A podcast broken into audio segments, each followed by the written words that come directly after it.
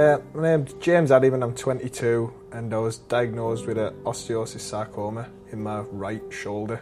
Been over in Australia for the last year before it. I just sort of finished my apprenticeship and moved over there. I Was just working around, really travelling around and just seeing the sights of Australia before I was planning on coming home when I started to get a pain in my shoulder and thought it was more of just a muscle tear. I went to see a physio and that's what she seemed to think it was. So the it got worse and worse, so we thought I'm going to have to need surgery on it eventually. So I thought I'll come home and we'll get it done. While I'm at home, I've got people to take me to hospital appointments and things.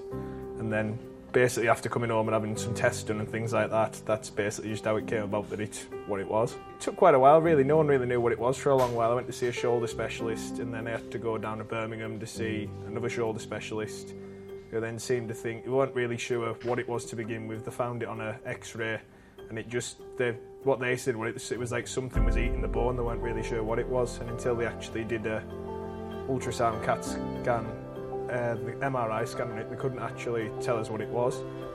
Uh, we didn't really have a chance to. Literally, I got the phone call. I think it was on the Friday, and they said you're in on Monday for chemo. So it did really didn't have a chance to set in. I don't think. By the time I'd actually sort of processed the fact oh, what it was, it was cancer and that. But I'd kind of prepared myself for it because once they tell you there's a tumour in the shoulder, and not they weren't sure if it was cancerous or not, you just sort of expect the worst for yourself. If you expect the best and it goes the worst, it's always going to be bad, isn't it?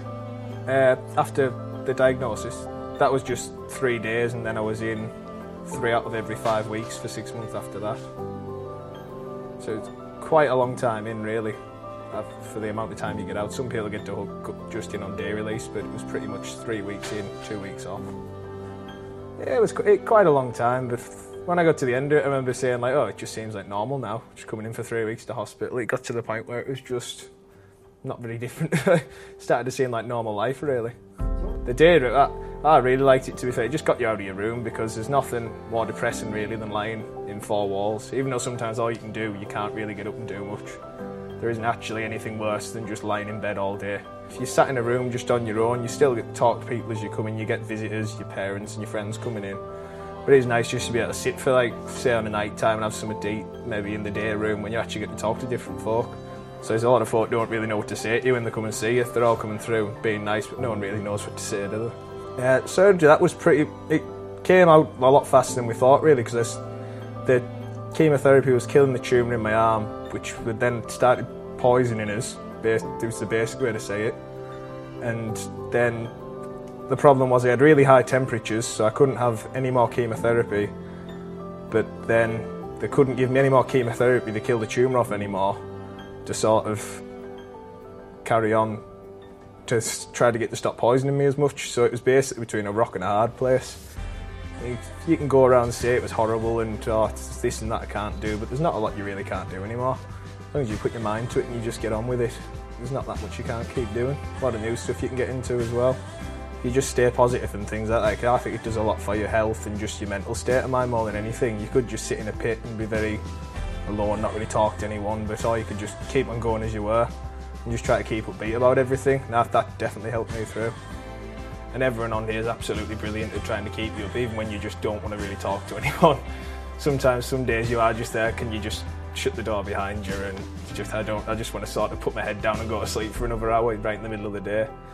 But yeah, there's definitely things like the head massaging that you get things that are coming around. You don't think I've I would never have thought of myself getting a foot massaging when I was in uh, hospital, but it actually was really nice and really relaxing, I must say.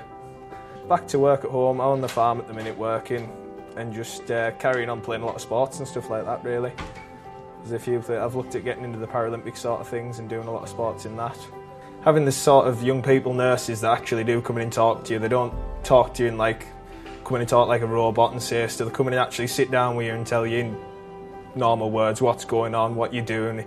No matter how crap you're feeling, they're trying to keep you up and keep you feeling good about it and get you to and just sort of, if you need an x ray or anything like that, it just seems that you don't have to sort anything. They just come in and say, right, I've sorted this, this, and this for you, it's done. You don't even have to talk to anyone, which at some point you're just like, thank you. And then you can just go and get it done with no hassle at all to you. No, that's another thing the day room's actually really good for, especially if you've got big groups of people coming in to visit you. As soon as you start getting five or six people in a room, it starts to get pretty crowded. So it's definitely good to have the day all the seats and tables and let everyone go in for a cup of coffee and things like that. Now, if you want to have a meal with everyone, everyone coming with you and sorting of the meal in there, definitely.